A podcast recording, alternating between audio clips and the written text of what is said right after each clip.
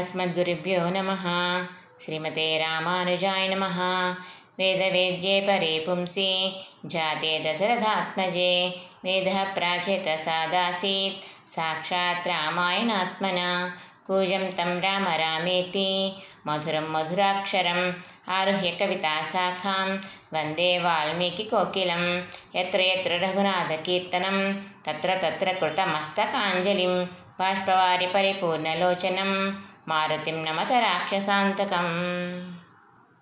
సాక్షాత్తుగా శ్రీమన్నారాయణుడే శ్రీరామచంద్రమూర్తిగా అవతరించారు ఇక్ష్వాకు వంశంలో ఎందుకని? భూదేవి నేను భారం భరించలేకపోతున్నాను అని మొరపెట్టుకుంది. కాబట్టి దుష్ట శిక్షణ శిష్ట రక్షణ కోసం అవతరిస్తూ ఉంటారు కదా భగవానుడు స్వయంగా తానే భూమి మీద అలా అవతరించాడు శ్రీరామచంద్రమూర్తిగా. వశిష్ఠ మహర్షి వద్ద విశ్వామిత్ర మహర్షి వద్ద కూడా విద్యలన్నింటినీ నేర్చుకున్నారు. స్వయంవరంలో శివధనుసుని విరిచి సీతను పరిణయమాడారు. తండ్రి మాటను అనుసరించి పద్నాలుగు సంవత్సరాలు వనవాసం చేస్తున్నారు. ఇక వనవాసం ఆఖరికి వచ్చేసింది ఇంకా ఒక్క సంవత్సరం మాత్రమే మిగిలి ఉంది అనగా వీరి ముగ్గురు సీత రాముడు లక్ష్మణుడు వీరి ముగ్గురు పంచవటిలో ఉండగా మారీచుడు మాయలేడి రూపంలో వచ్చాడు. ఆ లేడి కావాలని సీతమ్మ కోరింది. ఆ రాముడు లేడి వెంట వెళ్ళాడు. ఆ లేడి చనిపోతూ ఆ మారీచుడు హా లక్ష్మణ హా సీత అని మొరపెట్టగానే లక్ష్మణుని కూడా పంపింది సీతమ్మ. అదే అదునుగా రావణాసురుడు వచ్చి సీతమ్మని అపహరించుకొని లంకా నగరానికి తీసుకువెళ్ళిపోయాడు. సీతను అన్వేషకు అన్వేషించుకుంటూ రాముడు లక్ష్మణుడు కూడా ఋషిముఖ పర్వతం మీద వేయించేసి ఉన్న సుగ్రీవుడి దగ్గరికి వచ్చారు. శ్రీరాముడు వాలిని సంహరించాడు. సుగ్రీవుడికి రాజ్య పట్టాభిషేకం చేశాడు. ఇప్పుడు వానరులతో కలిసి సీతాన్వేషణకి నాలుగు దిక్కుల్లో కూడా సుగ్రీవుడు వానరాల్ని పంపించాడు. అలా దక్షిణ దిక్కుకు వచ్చారు నలుడు నీలుడు జాంబవంతుడు అంగదుడు హనుమ పరివారం. సీతమ్మ జాడ ఎక్కడా కూడా తెలియలేదు. ఆఖరికి జటాయువు గురించి మాట్లాడుకుంటుంటే సంపాతి విని జటాయువు నా సోదరుడు అని చెప్పి చెప్తుంది. ఇలా సీతమ్మని రావణాసురుడు అపహరించాడు. లంకలో ఉన్నది అని సీతమ్మ జాడ చెప్తుంది సంపాతి. అప్పుడు సముద్రాన్ని లంఘించాలి సీతమ్మని వెతకాలి అని చెప్పి అనుకున్నారు. అందరూ కూడా నేను ఇంత దూరం ఎగరగలను నేను ఇంత దూరం ఎగరగలను అని చెప్తే అప్పుడు జాంబవంతుడు హనుమకి తన శక్తిని గుర్తు చేస్తాడు. గుర్తు చేయగానే హనుమ ఎంతో విశ్వాసంతో నమ్మకంతో నేను వెళ్ళగలను చేయగలను ఈ పని అని చెప్పి బయలుదేరాడు సాగర లంఘనానికి. అలా సాగరాన్ని దాటుతుంటే హనుమకి ముందుగా మైనాకుడు ఎదురుపడ్డాడు. నా మీద విశ్రమించి పళ్ళు తేనె కూడా స్వీకరించి నా ఆతిథ్యాన్ని స్వీకరించి నువ్వు విశ్రమించి వెళ్ళు నీ పని చూసుకో అని ఆహ్వానించాడు మైనాకుడు. కానీ ఎంతో ప్రేమగా సమాధానం చెప్పాడు. ఎంతో సమయస్ఫూర్తితోటి. హనుమంతుడు సమయం మించిపోతుంది. నేను సీతాన్వేషణ కోసం వెళ్తున్నాను. ఈ కబురు మళ్ళీ రామచంద్రుడికి నేను చెప్పాలి. సీతను అన్వేషించి ఎంతో సమయం లేదు కాబట్టి తర్వాత మళ్ళీ వచ్చి నేను నీ ఆతిథ్యం స్వీకరిస్తాను అని చెప్తాడు. మైనాకుడిని దాటి వెళ్ళిపోతుంటే సురస ఎదురుపడుతుంది. ఈవిడ కశ్యప ప్రజాపతి భార్య దక్షిణి కూతురు. నాగులకి తల్లి కశ్యపునికి ఈ సురసకి నాగులు పుడతారు. నాగుల తల్లి అనమాట దేవతలందరూ కూడా ప్రార్థిస్తారు. నాగజనన అయిన ఆ సురసాదేవిని ప్రార్థిస్తారు. హనుమని పరీక్ష చేయదలిచి ఈయన యొక్క కార్యదక్షత సామర్థ్యం శక్తి అన్నీ చూడాలి అని చెప్పి సురసాదేవిని ప్రార్థిస్తే సురస వికృత రూపం దాల్చి వస్తుంది. హనుమ ఈరోజు నువ్వే నాకు ఆహారం దేవతలు నిన్ను నాకు ఆహారంగా ఇచ్చారు. నా నోటిలో ప్రవేశించు అని అడుగుతుంది హనుమని. హనుమ ఆయన దేహాన్ని పెంచితే సొరస కూడా తన నోటిని ఇంకా పెంచుతుంది. అయితే హనుమ హఠాత్తుగా అంగుష్ట మాత్రంగా చిన్నగా మారిపోయి సొరస నోటిలో ప్రవేశించి బయటికి వచ్చేస్తారు. తన సామర్థ్యాన్ని చూపిస్తారు. సురస కూడా దీవిస్తుంది.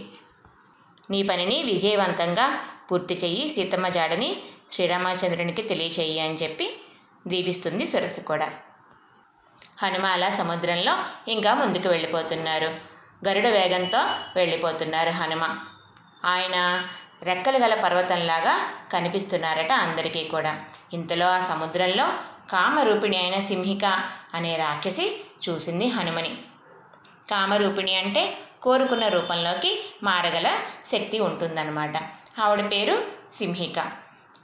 ఈవిడ ఏం చేస్తుంది? మేని నీడను పట్టుకుని లాగుతుంది. అంటే మన శరీరం యొక్క నీడ ఇప్పుడు హనుమ ఆకాశంలో ఎగురుతున్నాడు. ఆయన యొక్క నీడ కింద నీటి మీద పడుతుంది కదా? ఆ నీటి మీద పడిన నీడని పట్టుకుని ఆపేసింది సింహిక. నీడని పట్టుకోగానే పైన ఎగురుతున్న హనుమడి యొక్క హనుమ యొక్క శక్తి తగ్గిపోయింది. ఆయన వెళ్ళలేకపోతున్నారు వేగంగా. ఏంటా అని అన్ని వైపులా చూసుకున్నారు. చూస్తే ఈ సింహిక కనిపించింది రాక్షసి. ఆ సింహిక అంటోంది ఇంతకాలానికి నాకు భోజనం దొరికింది ఇంత పెద్ద జంతువు నాకు స్వాధీనమైంది అని అనుకుని హనుమ నీడను పట్టుకుని లాగుతుంది. హనుమకి సుగ్రీవుడు ముందే చెప్తాడు ఆ సముద్రంలో నీడని పట్టుకుని లాగే ఒక రాక్షసి ఉంది అని చెప్తారు. అయితే అప్పుడు ఆ మాట హనుమకి గుర్తు వస్తుంది. ఓహో ఇది సింహిక మాట అని తెలుసుకుంటాడు. తన శరీరాన్ని ఒక్కసారిగా పెంచుతాడు హనుమ. ఆయన ఎంత పెరుగుతున్నారో హనుమ ఆయనని మృంగడానికి తగినంతగా సింహిక కూడా తన నోరు పెంచింది.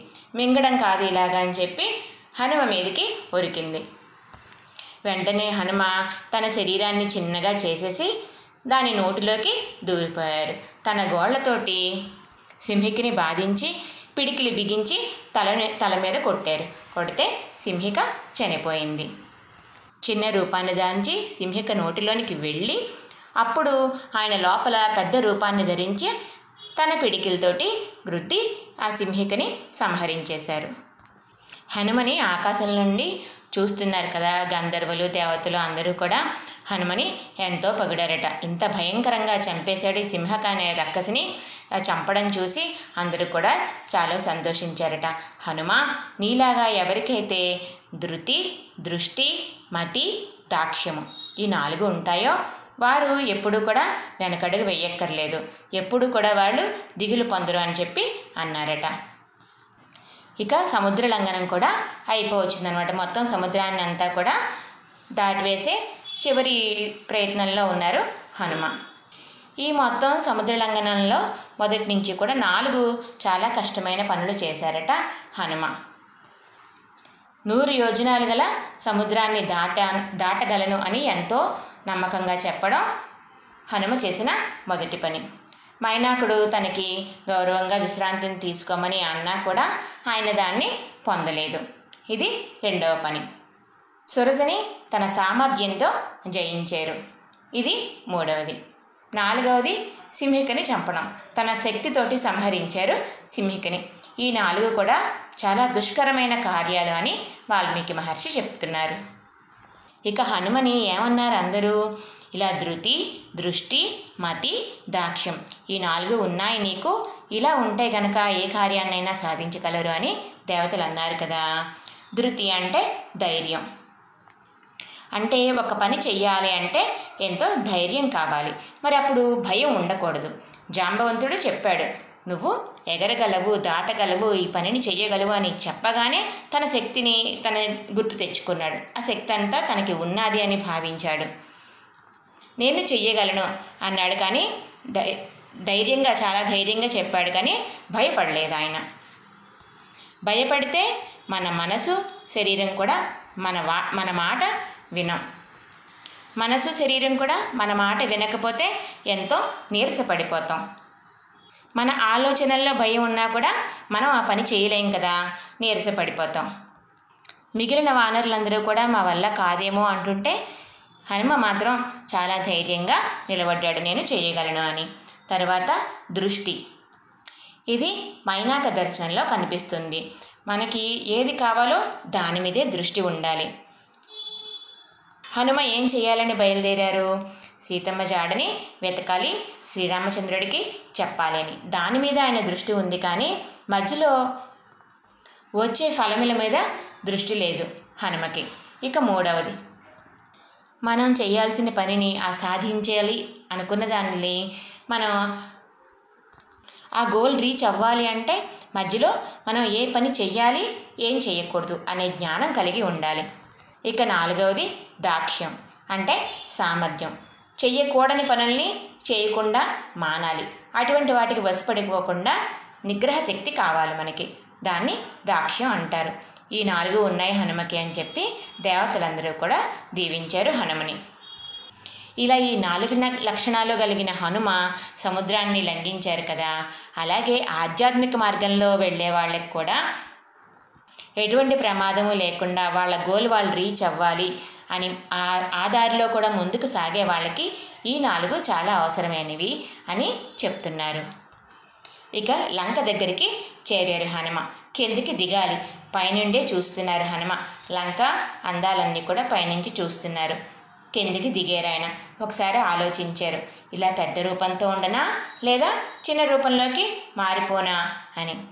సముద్రాన్ని లంఘించేటప్పుడు చిన్నగా ఉన్న హనుమ త్రివిక్రముల్లాగా పెద్దగా అయ్యారు.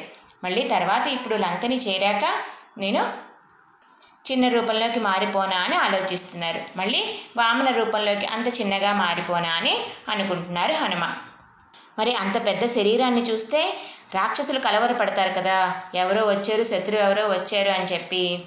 మరి ఇంకా కార్యం జరగాలి కదా. హనుమ సీతని వెతకాలి కదా. అందుకని చిన్నగా తన రూపాన్ని మార్చుకున్నారు హనుమ.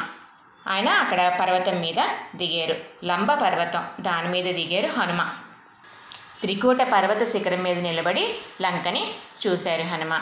ఈయన దిగిన వేగానికి ఆ చెట్ల నుండి చక్కగా పువ్వులన్నీ రాలిపోయి హనుమ మీద పూలవర్షం కురిసినట్టు అయిందట.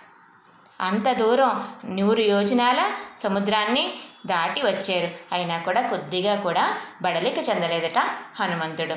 నేను ఇలా ఎన్ని నూరు యోజనాలైనా దాటగలను. ఈ సముద్రం ఎంత పని అని అనుకున్నారంట హనుమ. హనుమ ఆ పర్వత శిఖరంలో నిలిచి అక్కడ ఉన్న వనాలని ఉపవనాలని లంకని అంతని కూడా చూస్తున్నారట.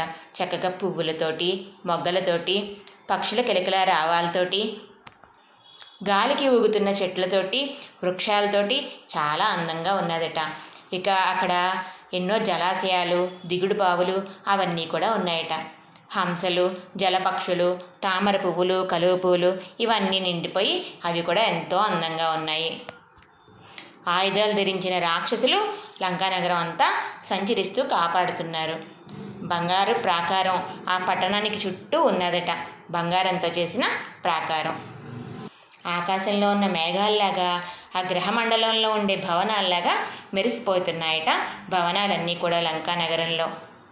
స్వర్గలోకంలో ఇంద్రుడు ఉంటాడే అలకాపురి అలా ఉన్నదట అమరావతిలాగా ఉన్నదట. అలకాపురి అంటే కుబేరుడి రాజ్యం అమరావతి అంటే ఇంద్రుడి రాజ్యం. ఈ లంకా నగరం అమరావతిలా ఉన్నదట కనిపిస్తోందట హనుమకి. ఈ పట్టణాన్ని విశ్వకర్మ నిర్మించాడు. ఈ పట్టణంలో మేడలన్నీ కూడా ఆకాశాన్ని తాకుతున్నాయా అన్నట్టుగా ఉన్నాయి. అక్కడ ఉన్న కట్టుదిట్టమైన ఆ రక్షణ ఏర్పాట్లని ఆ చుట్టూ ఉన్న సముద్రాన్ని ఈ రాక్షసుల్ని ఆయుధాలని అన్నిటినీ చూసిన హనుమ అనుకున్నాడట ఇక్కడికి మా వానరులు వచ్చి ఏం చేయగలరు? దేవతలు కూడా లంకని యుద్ధంలో జయించలేరేమో అంత రక్షణతో అంత కట్టుదిట్టంగా ఉంది ఇక్కడ. ఇంత దూరంలో ఇంత సముద్రాన్ని దాటి ఎవరు రాగలరు? వానరులు మాత్రం అంగదుడు నీలుడు నేను ఈ సుగ్రీవుడు. మేము నలుగురు రాగలము. మరైతే ఈ రావణుణ్ణి ఎలా జయించాలి? అని ఆలోచిస్తున్నాడు హనుమ. సరే ముందు అసలు సీతమ్మ ఎక్కడ ఉందో అన్వేషిద్దాం అని చెప్పి ఆ పర్వత శిఖరం మీద నిల్చుని చూస్తున్నాడు. నేను మాత్రం ఈ పట్టణంలో ఎలా ప్రవేశించాలి? ఈ రూపంతో ప్రవేశించడం అయితే సాధ్యం అవ్వదు ఎంతోమంది రాక్షసులు ఎంత బలంగా ఉన్నారు వాళ్ళు ఎంత క్రూరంగా ఉన్నారు అటువంటి రాక్షసులు ఈ లంకని కాపాడుతున్నారు. వాళ్ళని వంచించి నేను ఇక్కడ సీతమ్మని వెదగాలి. ఇప్పుడు సాధ్యం కాదు ఈ వేళలో. అందుకని రాత్రి చీకటి పడే వేళ దాకా నేను ఇలా అతి సూక్ష్మ రూపాన్ని ధరించి ఉండి తర్వాత చీకటి పడ్డాక ప్రవేశించాలి ఈ లంకలో అనుకున్నారు హనుమ. ఆ చెడ్డవాడైన రావణాసురుడి కంట పడకుండా నేను సీతమ్మని చూడాలి. రాముడు నాకు అప్పగించిన పనిని నేను సవ్యంగా చెయ్యాలి అని ఆలోచిస్తున్నారు. మరి హనుమ దూతగా వచ్చారు కదా. దూత సరిగ్గా చేయకపోతే ఆ కార్యం మొత్తం చెడిపోతుంది కదా. ఈ కార్యం నా వల్ల చెడిపోకూడదు. నా చేతగనితనం వల్ల ఈ కార్యం చెడిపోకుండా ఉండాలి. ఇంతటి సముద్రాన్ని దాటి వచ్చాను నేను. ఇది వ్యర్థం అయిపోకూడదు. నేను రాక్షసుల కంట పడ్డానా? ఇక నేను సీతమ్మని చూడలేను. పోనీ ఆ రాక్షస రూపంతో రాక్షసుల మధ్యకి వెళ్దామా అంటే గుర్తు పట్టేస్తారు ఆ రాక్షసులకు తెలియకుండా లంకలో ఉండడం సాధ్యం కాదు. కనీసం వాయువు కూడా ఈ రాక్షసులకు తెలియకుండా పట్టణంలో వీచలేదు. గాలి కూడా కదలాడలేదు వీళ్ళకి తెలియకుండా. అందుకని బాగా చీకటి పడ్డాక నా శరీరాన్ని బాగా తగ్గించుకుని ఈ వానర రూపంతోనే లంకలో ప్రవేశిస్తాను. సీతమ్మను వెతుకుదాను అనుకుంటున్నారు హనుమ. శ్రీమతే రామానుజాయ నమః.